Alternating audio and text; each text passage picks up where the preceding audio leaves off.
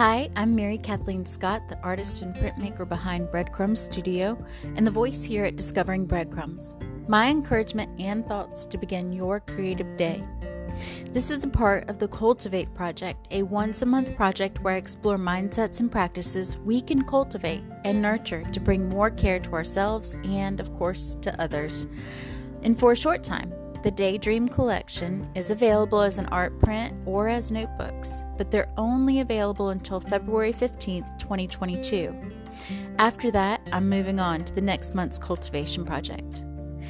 And this month, we are talking all about daydreaming, something I'm so excited to talk about because it is one of my favorite things to do, uh, admittedly. I'm not sure if I should admit that, but yes, it is one of my favorite things to do, and it comes very easily and naturally for me. So I also want to be aware that it may not come naturally for you, or it may feel weird, but I want to encourage you. You've got to try it out. Because I never come out of a daydream in a bad mood, or with anxiety, or feeling sunk, or like I wasted time. I always come out inspired and active and excited and ready to take on and start planning. So, if you're here to listen, go ahead and keep on listening, or you can cl- click the link in the show notes below to see the collection. Let's get started. So, what was I doing before I started walking down this path of becoming a working artist? I am still walking down that path and trying out new things, which I'm going to get to in a minute. But I would have to say that this is a question that is really good because I would say immediately that I was wandering around. But that's not true. In fact, I made a post on it about my life before and how it felt like I was wandering. It's not that simple though, because I think my teaching career meant something, and I think working for my husband meant something. And I think any path we take, we can always pull from to inform our futures. But there was a time that I actually did literally feel like I was wandering around. And several summers ago, my family and I went to the beach for an extended vacation. I was enjoying every minute of it, and as the vacation came to its last few days, my dad and I were sitting on the porch overlooking the beach, and, as we always did in the morning, and he made the comment that he had enjoyed the stay, but he was really ready to get back home and back to work. He was inspired, and he had so many things he wanted to get started on or things he wanted to get back to. He had a whole notebook full of stuff that he had written down. And I sat there for a moment listening to him, excited for him, but I really I got this feeling in my stomach that it was a, a, a, despair, a dread, because I knew what he was talking about, but I totally had the opposite feeling. And it came out of my mouth at that moment, and I didn't want to squash his excitement, but I just said, I don't want to go back. And he asked me why, and I tried to verbalize what it was. And it, that ended up coming out something like I had nothing to go back to. Um, of course, I have my family and I have um, a great life with them, but there was no purpose I felt like I needed to go back to. And his response was one of understanding. He had been there before, and he said, You are in the wilderness. I've been there too and he proceeded to tell me his experiences with the wilderness. Then he explained I needed to trust God in this time and to search Him out. You see, at this time, it was basically I had no purpose, literally. I felt like I had no purpose. Maybe I did have a purpose, but I felt like I had no purpose. My life was just wasting away with the daily doldrums, and there was no action being made to better anything. I wasn't making the world a better place. Maybe I was making my kids uh, world a better place um, in my husband's, but it wasn't satisfying. It, it was much. It was a much deeper problem than just the outward daily things. And I felt like every time I tried to take steps towards an action, I felt like it, it gave me purpose to take those steps. But then suddenly, those steps got thrown out the window and my plans were gone and squashed. And if I made new plans or started back up again to cr- try and create a purpose, um, to try and grow an idea, the plans fell through again. And life kept happening, and my plans weren't a part of that life. I felt like God basically had nothing special for me. And because my plans kept falling through, it just wasn't meant to be. And those words I think I've said so many times in my head. It just wasn't meant to be. But sometimes life gets in the way. Like, in the way, life gets in the way, like the bigger things get in the way, is what I'm trying to say. For me, it was things like cancer. Um, that was a huge thing that squashed so many of my plans. I had, in fact, made a huge wall of plans that I had literally posted up on the wall, and cancer happened. Then, of course, I got through that, but it's also meant since then a lot of all smaller things like after school activities and homework and cleaning the house. You know, all the things that you can add up when you have kids. Um, and if you don't, if you don't know, if you don't have kids, just pretend to imagine your life with all its tiny little obstacles and then multiply that times the number of kids you have. So I was stuck in this hamster wheel of everyday life, which included nothing that inspired me. Nothing that got me jumping out of bed or excited to start a new day. It was just the same new day. It may sound like I was depressed, but I don't think I was. Um, instead, it was just a day after day business. And only when I was taken out of it while on vacation did I realize I was stuck and not enjoying the day to day business. No, my friend, have you ever felt this way? Stuck on a hamster wheel? Watching life go by, wondering when you'll be able to make your plans happen, or wondering when it's your turn, or wondering how you can make it slow down, how you can make it happen. If you think you might be there, I see you. I know where you are. I want you to know this is okay. And you know what? Recognizing that's where you are is even better because you have a little bit of work to do and now you can get started. Today, I've learned through my experience in this wilderness time that number one, my plans do matter, and I want to express that to you. Your plans matter. But it's up to you, it's up to me, and only me, and only you to make them matter. And the number two thing I realized was that I had to start daydreaming. I had to start dreaming about the life I actually wanted what would get me inspired to get up in the morning? What would get me moving? What would get me excited about every single day that came out? What did I want? Who did I want to be? Where did I want to be? What did I want to do? Once I started daydreaming and asking myself these questions and picking and choosing and saying, What if? I realized a lot of those plans I had made, I actually didn't want. that was a drop.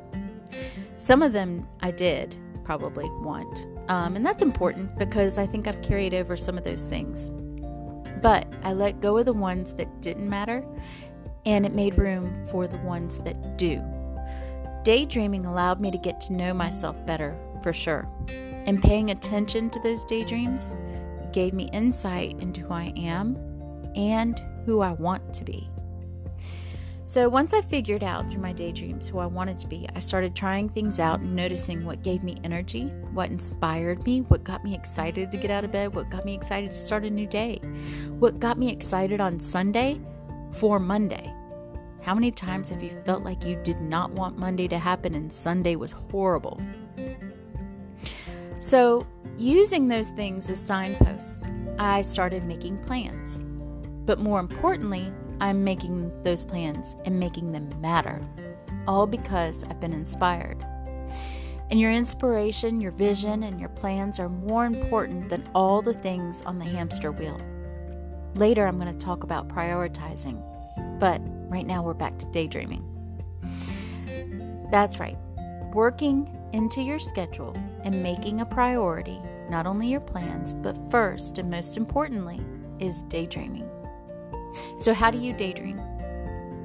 When I wrote that subtitle, because I did write it, I giggled. Um, it's really kind of like why? Why? How, why are you subtitling how to daydream? Because is there a right or wrong way on how to daydream? I don't really think there is. There's just your way. And of course, though, I have suggestions, which is why I left it. So, first of all, you have to let go of any thoughts that keep popping up or getting in the way by doing a brain dump or free writing. I've talked about this both in vision and in stillness. You, if you want, go back and listen to those episodes. Um, but it's, I think, super important to learn how to let things go in your mind. And then allow your mind, once you've let that go, allow your mind to wander and ask yourself what you'd love to be doing right now in that moment. exactly. I mean, if it is daydreaming, sure, but what would you love to be doing that day? And allow yourself to ask what things you love, things that you loved in your past, um, moments you loved in your past. You can use memories that were all about that love. Try not to harken back to things that bug you or anger or things that caused you strife. Instead, think of the moments you loved. What were you doing where you were when, or who were you with when you loved those things?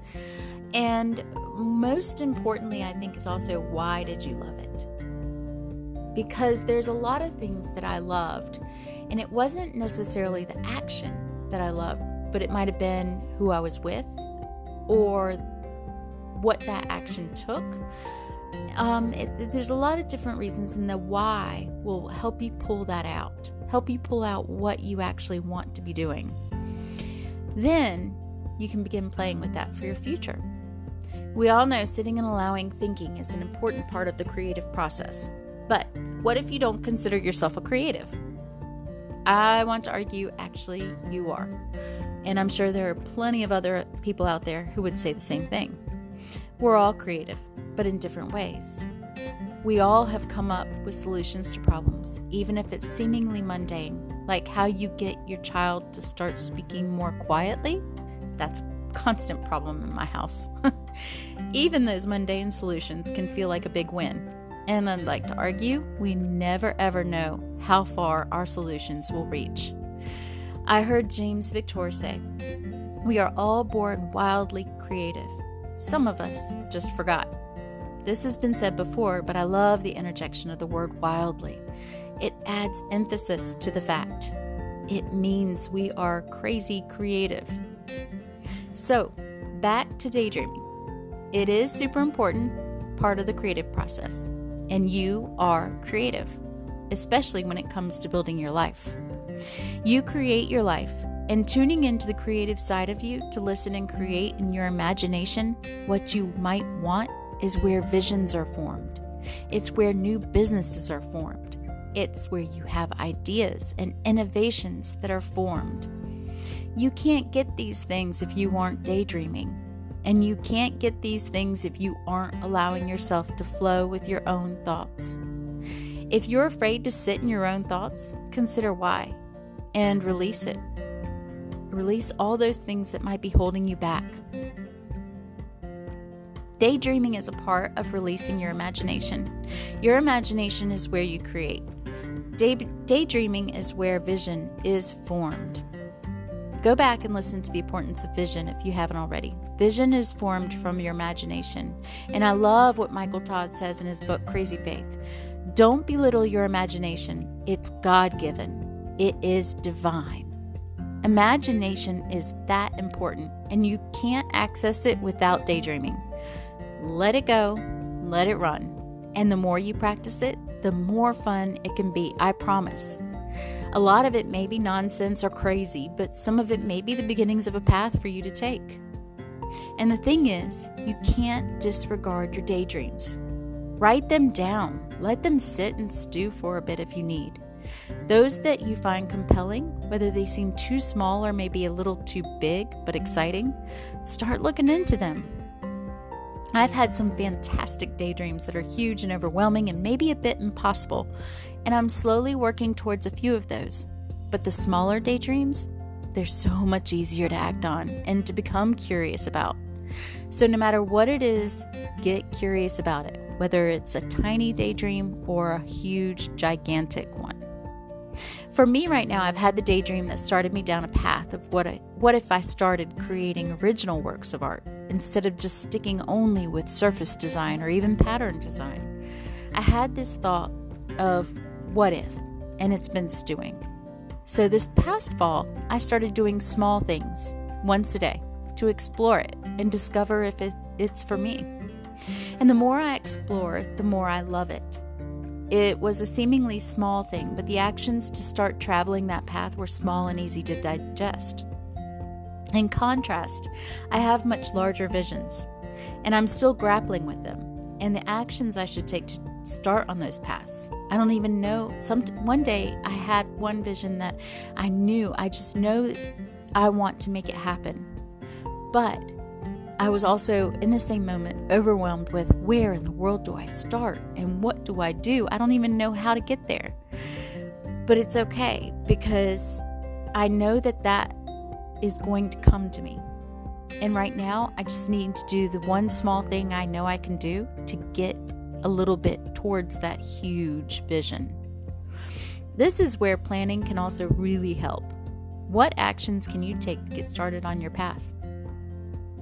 Liz Forkin Bohannon has a whole chapter in her book, Beginner's Pluck, devoted to daydreaming.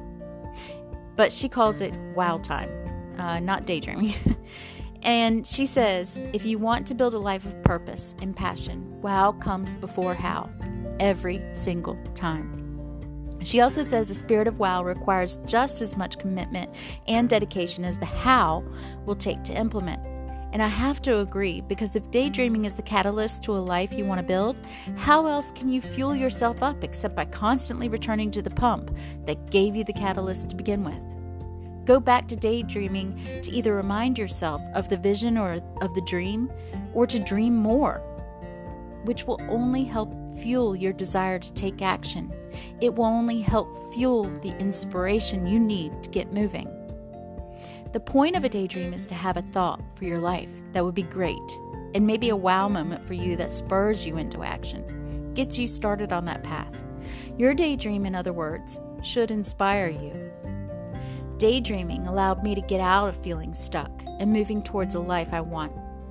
Twyla Tharp explains in the beginning of her book, Keep It Moving, that this is throwing the status quo out the window. She's talking about people who are well into their elderly years but still working and successfully. That often they're asked how they do it. How are they still working in their 80s and 90s? And she boils it down. Instead of stubbornly staying on known paths, afraid to stray, they look at what comes next with curiosity, expanding into whatever it may be. So if you haven't done it in a little while, take a moment Get comfy. You'll feel weird probably, but have a good drink with you. Close your eyes and start daydreaming. Then get curious about those daydreams. I'll see you later.